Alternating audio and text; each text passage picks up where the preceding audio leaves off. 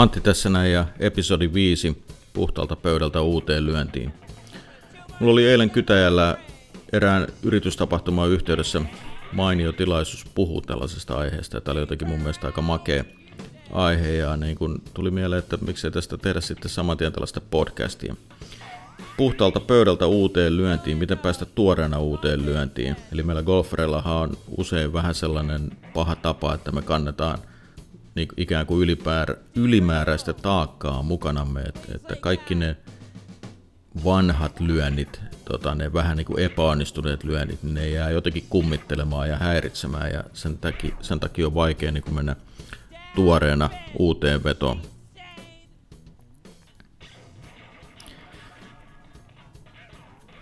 Mietitään tätä, tai lähdetään purkaan tätä sellaista kautta, että periaatteessa on niin kysymyksiä on niin monenlaisia, että on, on niin avoimempia kysymyksiä, jotka parhaassa tapauksessa johtaa hyvään keskusteluun ja, ja sitten on vähän sellaisia konkreettisimpia kysymyksiä, jotka niin vaan johtaa tiettyyn vastaukseen. Sellaisia avoimia kysymyksiä, jos niin ajatellaan tätä golfia, niin, tai sellaisia, jotka toivottavasti johtaisi joku keskusteluun, niin, niin mulla tuli tällainen mieleen tässä, että, että ootteko ikinä miettinyt sellaista, että golfkisat, että voitetaanko ja hävitäänkö ne sillä sekunnilla, kun ää, sitä palloa lyödään vai lyöntien välissä. Eli jos mietitään sitä swingiä tai itse lyöntiä, niin se kestää sellaisen sekunnin verran. Niin voitetaan ja hävitäänkö kisat just sillä sekunnilla vai lyöntien välissä, jossa aika on usein minuuttitolkulla, voi olla jopa kymmenenkin minuuttia. Okei, mulla ei ole mitään vastausta tähän, tähän hätään, mutta se on mielenkiintoinen kysymys ja, ja se voisi niin jossain kohtaa johtaa jonkunlaiseen keskusteluun ja ehkä se jo yksinä on tulevan podcastin aihe. Tämä seuraava ei varmaan tota, mikään kovin sovelias esimerkki, mutta ää, mun ää, lapset tuossa aina välillä, tota, tai joskus aikana anteeksi, niin kyseli, että, että, tota, että mikäköhän se on se kaveri siellä aamubussissa, joka puhuu itekseen ja joka päivä silloin suurin piirtein se sama kysymys, jota se hokee ja toistaa ja toistaa ja toistaa. Mä enää muista mikä se oli, oliko se joku ilmapalloon liittyvä joku, en mä tiedä missä ilmapallo tai jotain sellaista. Et, et, okei, kaveri on, niin kuin, äh, on sel, niin, selvästi jotenkin jäänyt vaan niin jumiin siihen yhteen kysymykseen ja, ja sehän on, on niin ikävä ja surullinen juttu. Tota, mutta mä jotenkin näen sellaisen jonkunlaisen yhtymäkohdan tässä niin kuin golfareihin, anteeksi vaan, ää, että golfarit usein jollain tavalla jää jumiin tai tulee toistuu sellaiset samat ajatukset, että, että, että, että, että, että miten mä saatoin taas duffata tässä, tai miten mä nyt tonne taas löin, tai miksi mä aina tällä reijällä teen jotain näin. Ja nämähän on niinku just sellaisia niinku kauhean avoimia kysymyksiä, joihin ei niinku missään tapauksessa niinku ikään kuin löydy ainakaan mitään fiksua vastausta. Ja tämä on niinku ongelma pelin kannalta. Okei, eli miten päästä niinku, ää, puhtaalta pöydältä uuteen lyöntiin, mitä, mitä voi tehdä? No mun mielestä tämä koko lyönti kannattaa nähdä niin kuin enemmän sellaisena tapahtumasarjana, että se on ehdottomasti jotain enemmän kuin pelkästään se swingi. Ja se sarja tapahtumia, niin se alkaa tietenkin siitä, että siihen valmistaudutaan siihen lyöntiin, että siinä on se joku sellainen niin sanottu pre-shot olemassa. Sitten lyödään se pallo ja sitten on se post-shot, tai mitä se lyönnin jälkeen tapahtuu. Ja nyt nämä kysymykset, nämä on hyviä juttuja siinä niin kuin heti siinä pre-shot vaiheessa, että, että tota, ne auttaa niin kuin, ää, valmistautuu siihen lyöntiin, ja, mutta, mutta siinä on tärkeää, että ne on tietynlaisia kysymyksiä. Sellaisia, joihin on, joihin on olemassa niin kuin selkeä vastaus. Eli kysymyksiä esimerkiksi tyyliin, missä mun kohde on? Kuinka kaukana se on? Millä mailalla sinne kannattaa lyödä? Miten nämä olosuhteet vaikuttaa? Miten tämä tuuli vaikuttaa? Miten tuo pallon maku vaikuttaa? Minkä lyönnin tästä tarvii? Tällaiset on niin kuin hyviä kysymyksiä, sellaisia, joihin löytyy niin kuin selkeä vastaus. Tällaiset yksinkertaiset konkreettiset kysymykset on myös sellaisia, jotka auttaa niin kuin pelaajaa tavallaan niin kuin hiljentymään siihen, että, että kun sä oot, niin mielessäsi kysynyt, että missä mun kohde on, mikä mailla, sitten kun tämä asia on selvin, selventynyt, niin sun on mahdollisuutta tai mahdollista mennä siihen pallolle ja olla ihan hiljaa. Lyödä vaan. Tällaiset kysymykset on, mä oon aina sanonut, että ne on niin kuin, tavallaan se, niin kuin ne on pelaamista.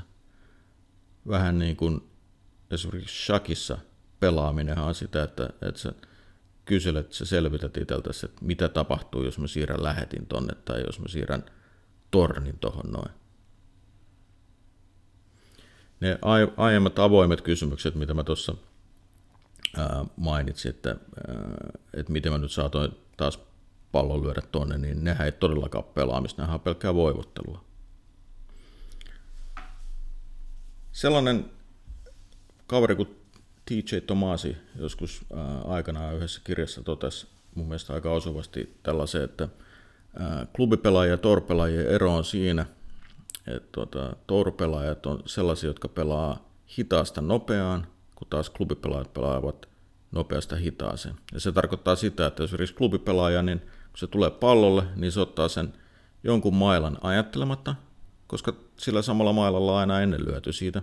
Ja sitten kun se menee siihen pallolle, niin siinä pallon päällä sitten alkaa aivot raksuttaa kaiken näköistä turhaa ja, ja tota, että viitsi, viimeksi mä tässä löin tonne oikealle ja, tai viimeksi mä tässä duffasin tai jotain, tai mitäkään tämä swingin oli tarkoitus mennä. Eli siinä, siinä ei niin päästä mitenkään silleen niin vapaana, tuoreena, rauhallisena lyömään sitä palloa, vaan kaiken näköistä niin melua päässä niin sanotusti. Kun taas sitten tour-pelaaja, niin, ää, joka pelaa hitaasta nopeaan, niin se käyttää sen käytössä olevan ajan siihen, että se miettii sen tilanteet, missä mun kohde, millä mailalla mun kannattaa lyödä, niin edelleen. Sen jälkeen, kun se on valmis, niin kun se menee siihen pallolle, niin silloin ne vastaukset olemassa, niin se voi olla rauhassa, sillä on niin kuin ikään kuin pääkopassa hiljaisempaa, niin on helpompi lyödä.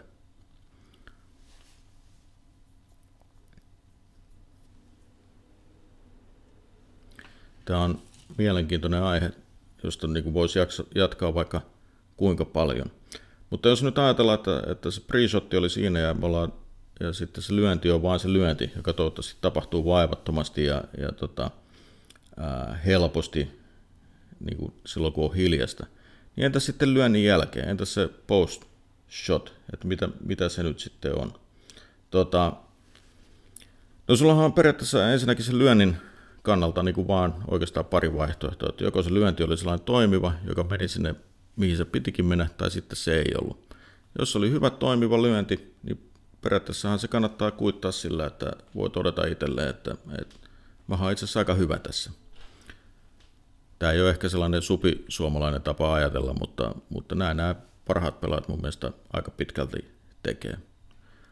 PGA Tourilla on yksi pelaaja, nyt mä en enää muista, että kuka se oli, mutta, mutta esimerkiksi hänellä on tapana, että joka kerta kun hän nostaa pallon reiästä, niin hän toteaa, että mä oon itse asiassa aika hyvä tässä puttaamisessa.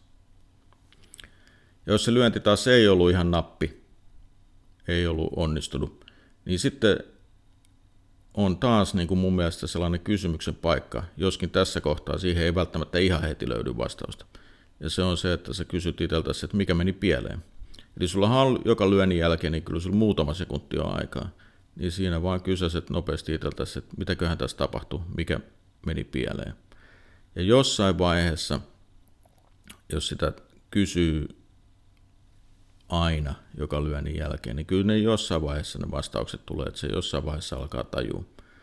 Ja sen jälkeen, kun ne sitä alkaa tajua, niin sen jälkeen jossain vaiheessa ne lyönnitkin alkaa ihan varmasti parane, parantua, paranemaan, ne on niin kuin paranemaan päin silloin. Mä jättäisin teidät tässä, niin kuin, ää, tämä antaisin teille vielä tässä sellaisen mielenkiintoisen ajatuksen, ja mä luulen, että te, jotka olette pelannut pidempään golfia, niin ehkä jollain tavalla niin kuin, tajuatte, mitä mä yritän sanoa tai aistitte tämän, mutta mä väittäisin, että golf swing on vähän sellainen niin kuin itsestään korjautuva, itsestään paraneva juttu. Eli jos sä vaan tajuut, että, että mitä on tapahtunut, niin sitten seuraavaan lyöntiin se on mahdollista, että se korjaa, korjaantuu melkein kuin itsestään. Että ei sun tarvi väkisin vääntää sitä niin kuin swingia parempaa, vaan kun sen tajuu, mitä edellisessä meni pieleen, niin kun vaan lyö, niin se melkein niin kuin itsestään korjaantuu. Eli itsestään korjautuva swing. Siinä on muuten yksi aihe lisää tuleviin podcasteihin esimerkiksi.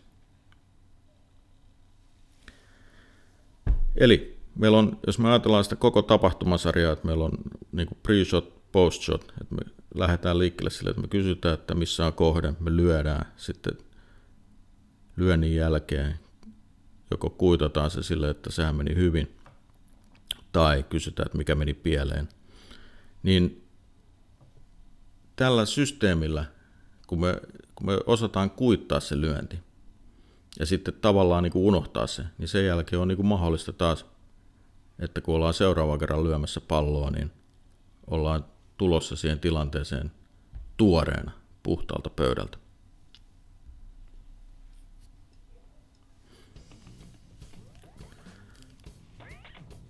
Toivottavasti saatte jotain tästä irti. Tämä oli tällainen podcasti tällä kertaa.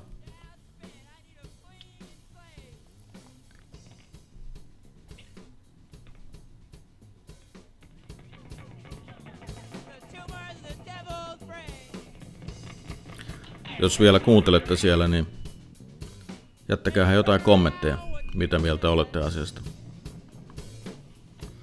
Mutta mulla ei muuta. Ei muuta kuin bye bye.